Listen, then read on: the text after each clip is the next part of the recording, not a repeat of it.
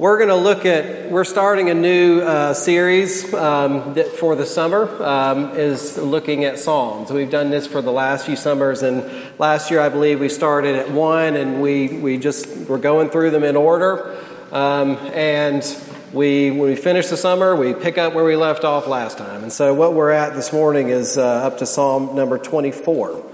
Um, and I have really honestly grown to love this psalm as I have Um, studied it. Just a little tidbit uh, before we read it. This is a, some people think this is a psalm that commemorates the Ark of the Covenant being brought back uh, into uh, Jerusalem after it was captured by the Philistines uh, in the time of David. Uh, but it has been used as a worship psalm in many contexts during the Babylonian uh, captivity in Israel's history. Then the practice of Babylon was to uh, worship a different deity every single day of the week. And so what the exiles did is that they would take psalms, and they would have different psalms that they would recite every day of the week um, in the same pattern, but actually redirecting um, their attention to God. Um, and this psalm is uh, the one that they would say on Sunday. Um, so as we read it, we are it's had many usages throughout the history of um, Christ's church. It's tradition. I find this a little ironic. It's traditionally the Ascension Psalm, which was last week. So we were almost we were almost hit it right on, but not quite. Uh, but today, being Pentecost, I think it actually will serve us um, quite well. Um, let me go forward and um, let me go ahead and read it. Uh, then I will pray for us, and we will uh, jump right in. This is Psalm twenty-four. This is God's word. The earth is the Lord's and the fullness thereof, the world and those who dwell therein. For he has founded it upon the seas and established it upon the rivers. Who shall ascend the hill of the Lord, and who shall stand in his holy place? He who has clean hands and a pure heart, who does not lift up his soul to what is false and does not swear deceitfully. He will receive blessing from the Lord and righteousness from the God of his salvation. Such is the generation of those who seek him, who seek the face of the God of Jacob. Lift up your heads, O gates, and be lifted up, O ancient doors, that the King of glory may come in. Who is this King of glory?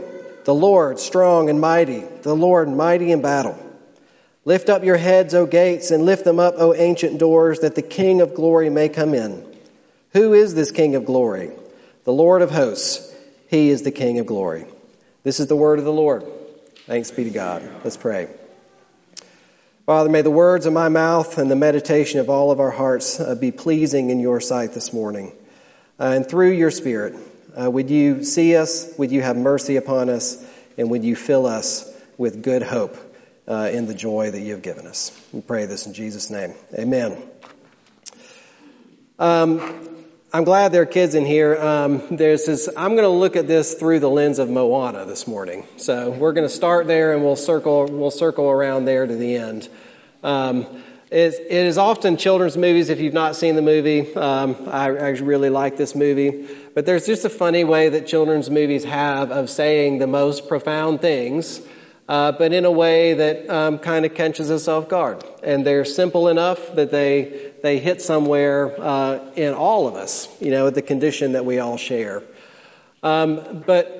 You know, the movie starts, and the plot of the movie uh, is that there is a family uh, who lives in a very small world on a very small island, and according to their own knowledge, everything is right and everything is great. Uh, they get up one day, um, they go to bed the next day, and they do their thing. And they are living what first seemingly is a small and utopian world.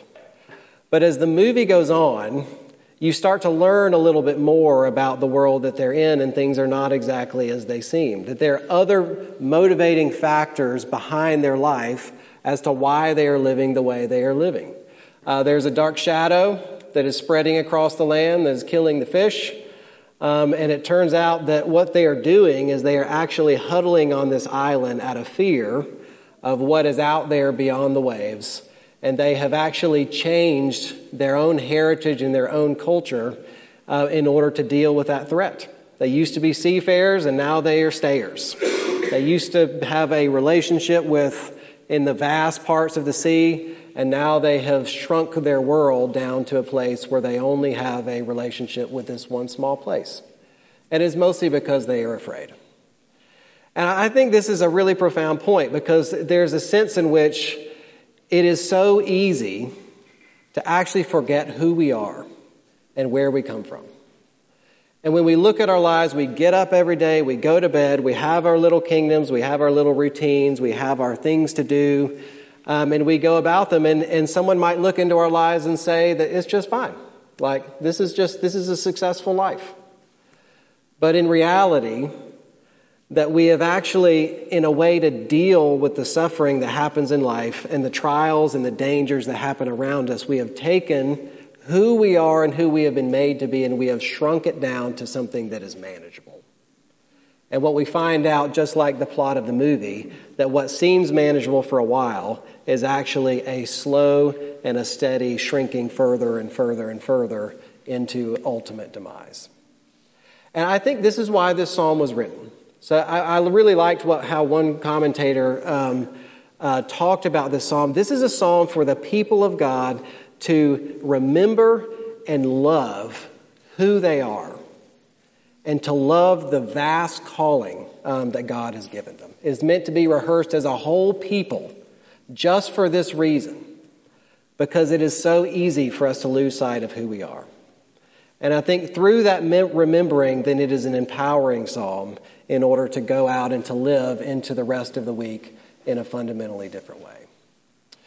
Uh, so we're going to look at this these from these two angles. Is that it's a celebration and a remembering of what it means to be a part of the family of God. This is, uh, he's talking about the generation, those who seek the face of the God of Jacob.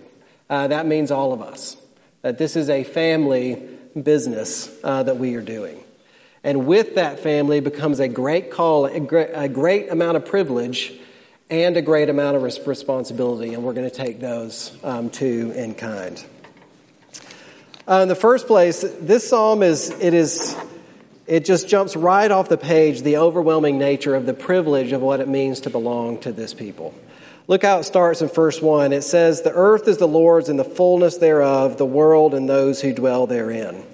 Um, it is, this is a poem, and is using words um, that are meant to elicit a response and certain feelings. And it is giving us this, these paradigms of the earth. This would be the cultivatable land and the fullness that is in it, that is harking back to Genesis chapter one, that is immediately setting us off for um, a vision, a fundamental view of life as if it is a realm that is made to flourish and it is made to grow, and not just in a little way. It's using words like fullness, Uh, the bigness of things, the vastness of things, and the world and those who dwell therein. This is all people and all places. So the world is a big thing. It is a full thing. It is a wonderful thing, and it's in its in a very fundamental way. But then look on in verse two, uh, we get a further clarify, clarifying um, um, aspect of this. "For he," that is God, "has founded it upon the seas and established it upon the rivers."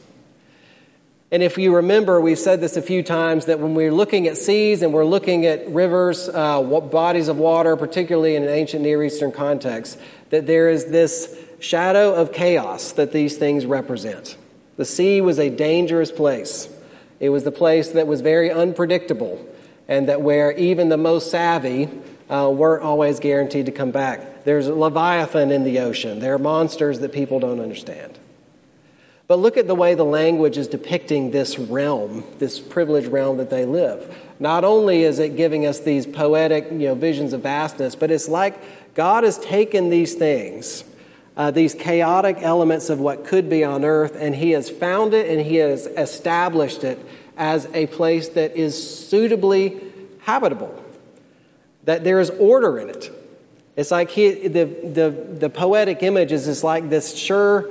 Uh, ground has been lifted up out of the out of the ocean. It's dependable. That in the midst of all of this chaos going on, at a very fundamental level, God has made a world that works. There is order in it.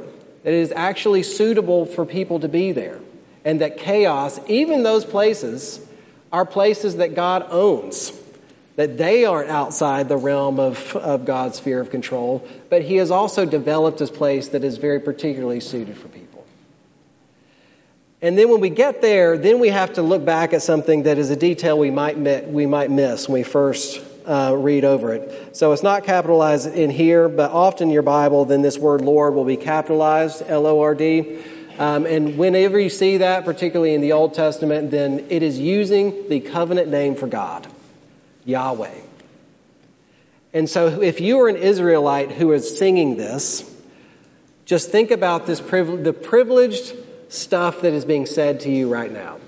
That of the vastness of this world that you don't understand, it has a mystery and a wonder to it and yet great danger. That God is the one who has established it. He has made it suitable for you. But who is the one who has done it? It is the very God who has covenanted himself with you. He is the one who redeemed you from slavery. He is the one who revealed to you his personal name. So it kind of gives, this is so for the people of Israel, different from anyone else, it gives a whole different lens through which to view life. That life is not something random, it is not something chaotic, but it, it is a, a gift from the very one who has redeemed you. That your Redeemer is also the Creator. And so when we look at life at a very fundamental level, it is, it is a good thing by virtue of the fact that God has given it. Even dwelling in it is an opportunity to commune with God on a relational level because you know what his name is. And here, here's how this affects us. So we might say, I know that and I've believed that since I was a little kid. Uh, but this is what happens inside of our minds. Um is, you know, you go through a day and it has been nothing but changing diapers from beginning to end. And then work bleeds into the weekend and then it starts again way too fast on the next day. And then there just, there are bills and there are things on the car that keep piling up that are never ending. As, I mean, especially the thing about cars, you fix one de- one thing and it gives you relief for a very small window of time and then you're just waiting for the next time. And what can develop in our minds is a, a rather hopeless and sinister view of what it means to live. And in a way, deep down, we start asking, is this really worth it? I mean, we, we might say that on an ultimate level. We might just develop this sense in ourselves and like, there's just no joy here. It's just a grind, and I just don't see that there is a real goodness and worth of getting up and doing every day.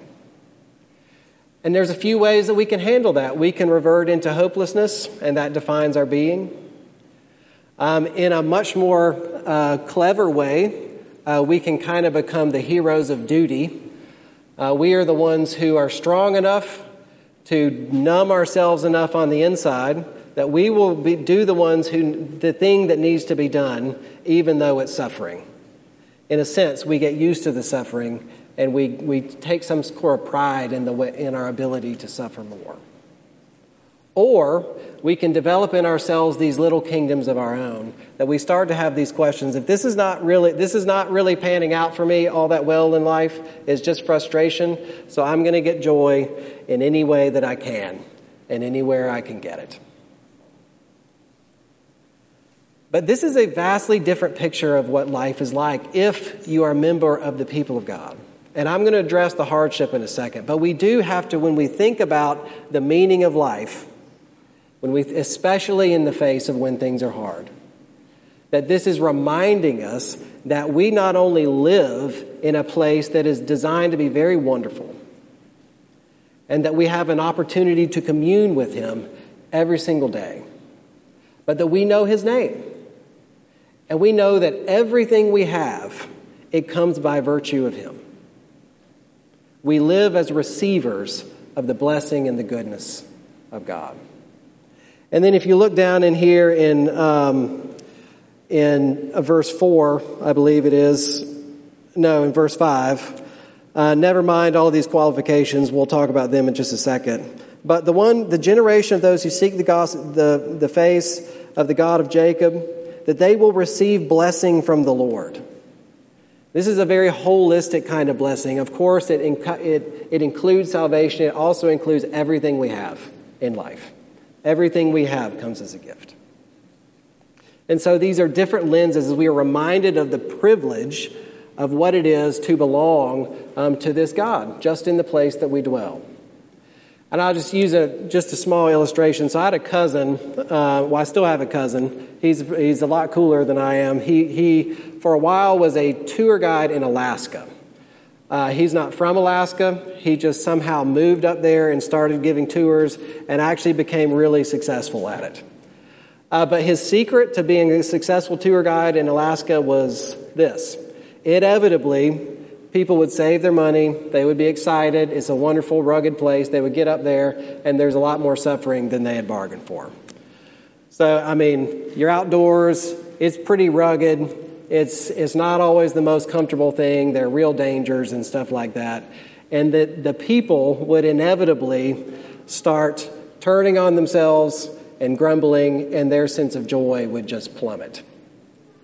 And he just had this unique way to look at people and say, hey, I know it's rough, it's Alaska, but remember where you are.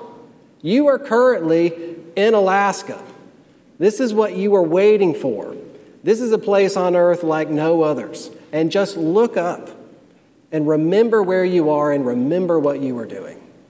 And in just that little bit of remembering, then it actually helped people loosen up. And they said, okay, you're right. We're in Alaska. And so we're going to do the Alaska thing. Jesus is reminding us of something much more powerful than Alaska. We live in God's world. We live as beneficiaries of the God of the covenant, who made all things and who has dedicated himself to the well-being of his people. But we have to ask at that point, so... You know, let's stick with the Alaska metaphor here. So not all is great in Alaska. I mean, there are real bears in Alaska. And there are real hardships that are actually dangerous. I mean, if you're being eaten by a bear and you think, you know what, I'm in Alaska. Can't, you know, look on the bright side. Like, that's not, that's not going to be all that reasonable, right?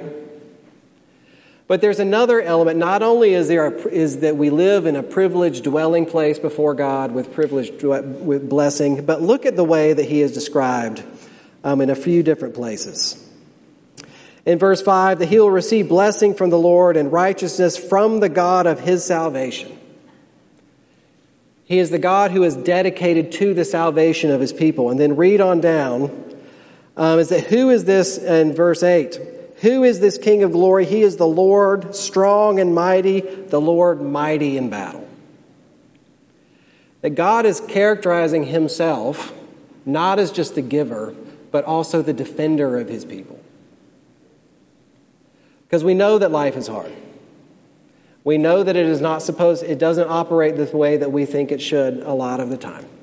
It involves a lot more futility and frustration. And it involves a whole lot more evil. But God is reminding his people, living in this privileged position, it also involves having God as a mighty warrior and a mighty defender who is dedicated to the protection of his people and his stuff.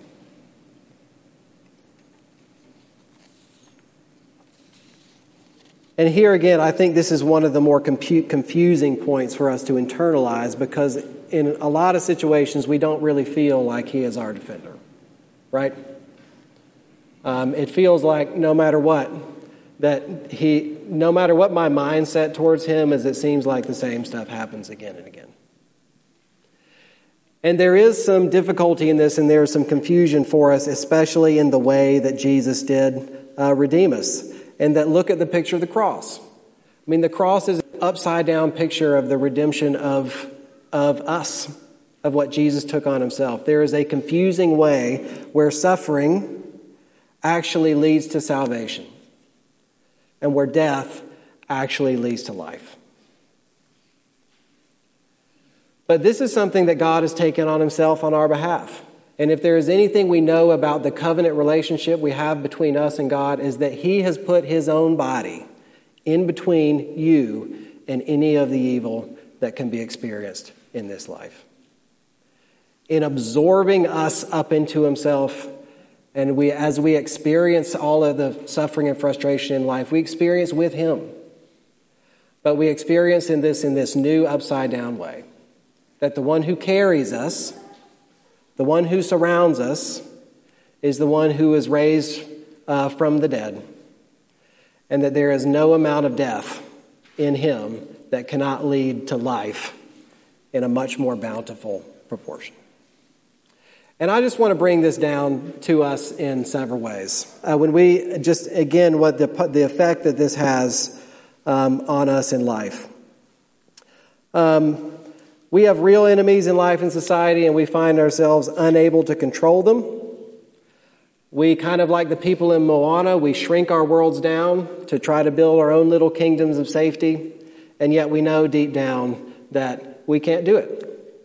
And so we stay awake at night in the fear and the anxiety of the things that could happen, of the things that are out of our control. And always there's this underlying voice of this, that there is something wrong with us. And our, our vulnerability, our sense of futility, that there's something wrong. We're not good enough at managing life. We're not good enough at seeing the dangers. We're not good at saying the right things to the right people that are actually going to um, change them and help them work in the way that we want. There's that voice of shame that comes in in the foreboding that we're in trouble because we're all on our own. But the voice, the message of this psalm for the people is that being in need of salvation from this God, it is not a new thing, and it is not a fundamentally wrong thing either. That is what it means to be human. That is what this story is all about. This story is not a story of human accomplishment and us finding new clever ways or techniques to get life right. It has always been and always will be a story of salvation.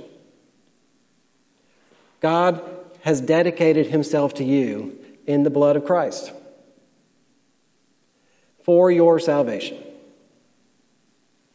And so what does that allow us to do with those voices? Is, you know what? That might be true. It might be true that I have no control over life. It might be good that I'm not even that good at life. It might be good that I make more of a mess in my relationships than I do help. And that's exactly why I'm here. That is exactly why I'm in the people of God, and that is exactly why I have the ability to gather together with his people and to sing and to have joy. Because God is my defender, and he has brought me in for the sake of my salvation. These are great, great privileges that come with just being in the family of God that disappear almost in an instant in our minds. But that's not it. And I want you to, there's another side to this that we need to reckon with, which um, comes up often in this psalm. Is that just with a family, that the great privileges also come with great responsibilities. If you picture in our minds a, a young ruler who is coming to grips with, you know, a prince or a princess who's coming to grips with the great privileges, who's grown up enjoying privileges their whole life, uh, but they're destined for something in particular. There's a point where they are being led to grow up to actually rule.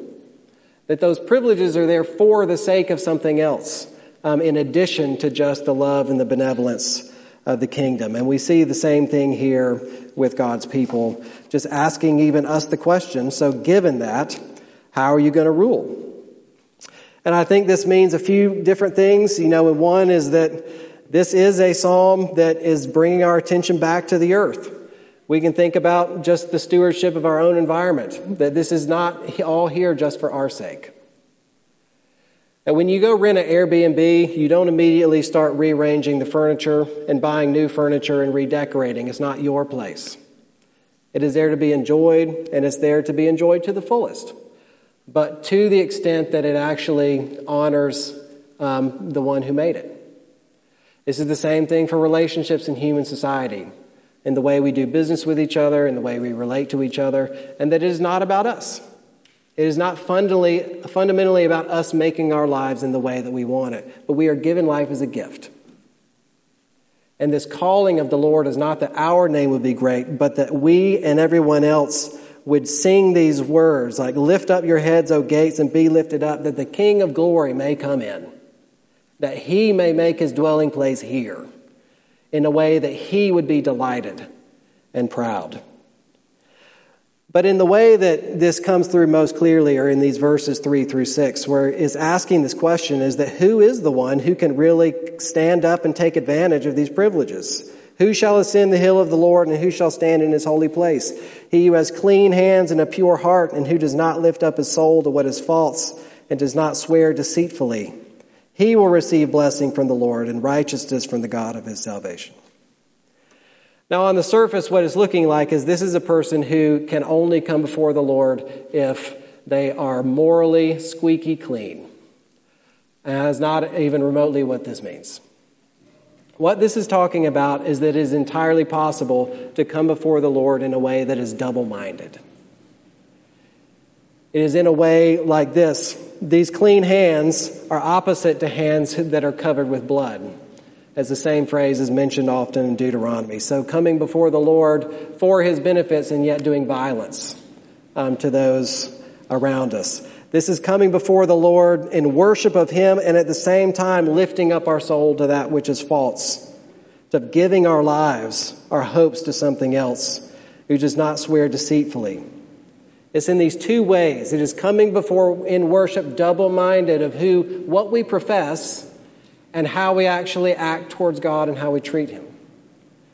And also how we treat each other. Those are very much entangled up. That our relationships here in this space, they actually reflect what it means to hold on to the privileges of God. And there's something contradictory about looking to him for grace and yet turning to each other and not offering any. This is a call for self-examination. And in a family like this, then every single Sunday, this would be the case to some degree, that we come before God and we know we need him. We struggle with life, we are frustrated, and rightly we are looking to him for our salvation. And yet in our heart, there is a grudge that is being held against somebody else, whether it is a spouse or whether it is somebody else who has offended us. And we know deep down we both want grace and we want them to fail at the same time. Or we want the privilege from God, and we want to have the comfort and the pleasure of being well-liked and being well-secure financially and all of these other things.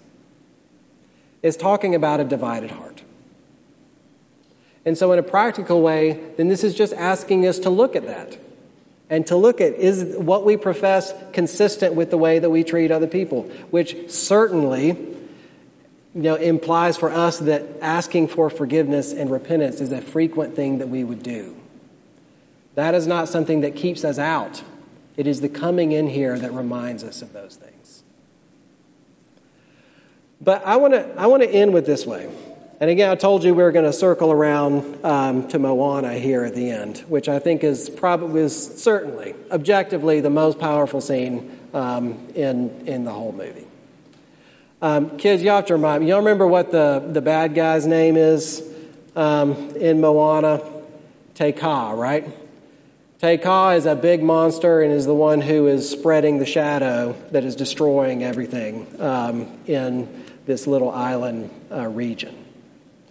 But as it turns out in the end of the movie, Moana recognizes Te Ka as something other than what is actually presenting.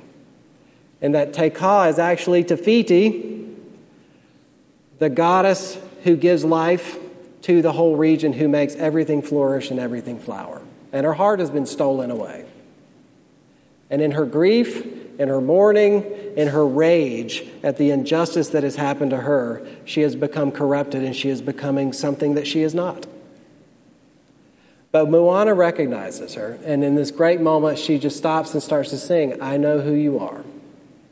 And having the heart of Te Fiti, she hands it back. And having her heart restored, she changes, and she turns back into Te Fiti. We know exactly what it is like to be Te Ka. And if you feel that sense of just struggle coming into this place, saying, I don't know that, that this is, that I can do this. When's the last time your feelings were hurt Was forgiveness easy to do at that time? No, it is brutally difficult. And it is not something that we always succeed at. But what happens with us, which is much more than is happening in Moana, it is, it is a way that Jesus is looking at his people through Jesus and is saying, I know who you are. And this is why he came in the first place. He sees what he has designed and what he has designed to flourish, and he sees the corruption that makes him sad. But instead of just giving us back our own heart, instead of just taking away that woundedness so that we can revert to where we, where we were, is that he actually gives us the Spirit of Christ, which this it turns out to be a very appropriate psalm for us to look at on Pentecost, because what the Holy Spirit does is his whole job is to point us towards Christ. Jesus gives us the very Spirit of Christ in all of his righteousness, in all of his power, in all of his delight in God, in all of his hope and glory, and he plants it right there in the wound in our hearts. And so as we go forward as part of the people of God, we retain the uniqueness and the creativity of how God made us, uniquely, all different from each other. And yet, with the righteousness and the power of Christ himself that so surpasses anything else that we could accomplish on our own. And so the solution here, it is to examine our hearts and to see the, the inconsistencies. But you are going to see them, and that is not going to be news to God. The solution is not just to try harder. The solution is through the minister of the ministry of the Spirit who is in you, is to actually turn your focus to Christ so that he is the sole focus. And in doing that, in that gift and with that power of the Holy Spirit working with you, then something happens inside of us. That our offenses aren't, we feel them and they hurt. But we have a hiding place and we have a power that they cannot touch.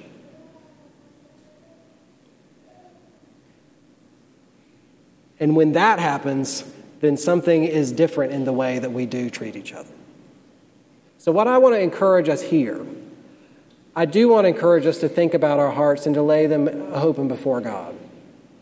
But I want to direct us all in one back, not as much to those things, but actually to the source of healing, being Jesus. And I'm going to leave us with these words from Hebrews chapter ten,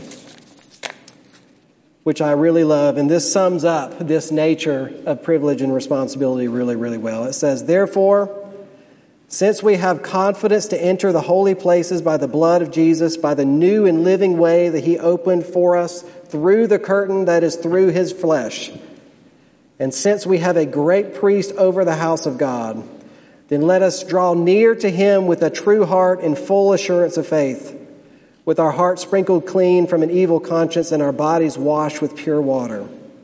And let us hold fast the confession of our hope without wavering, for he who promised is faithful. And let us consider how to stir one another up to love and good works, not neglecting to meet together, as is the habit of some, but encouraging one another, and all the more as you see the day drawing near. Amen. Let me pray for us.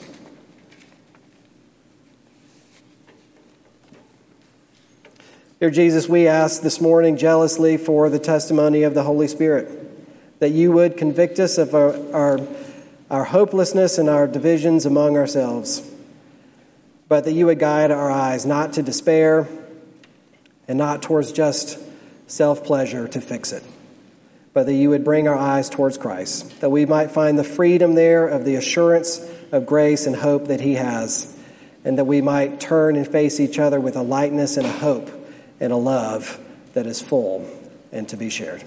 In Jesus' name, amen.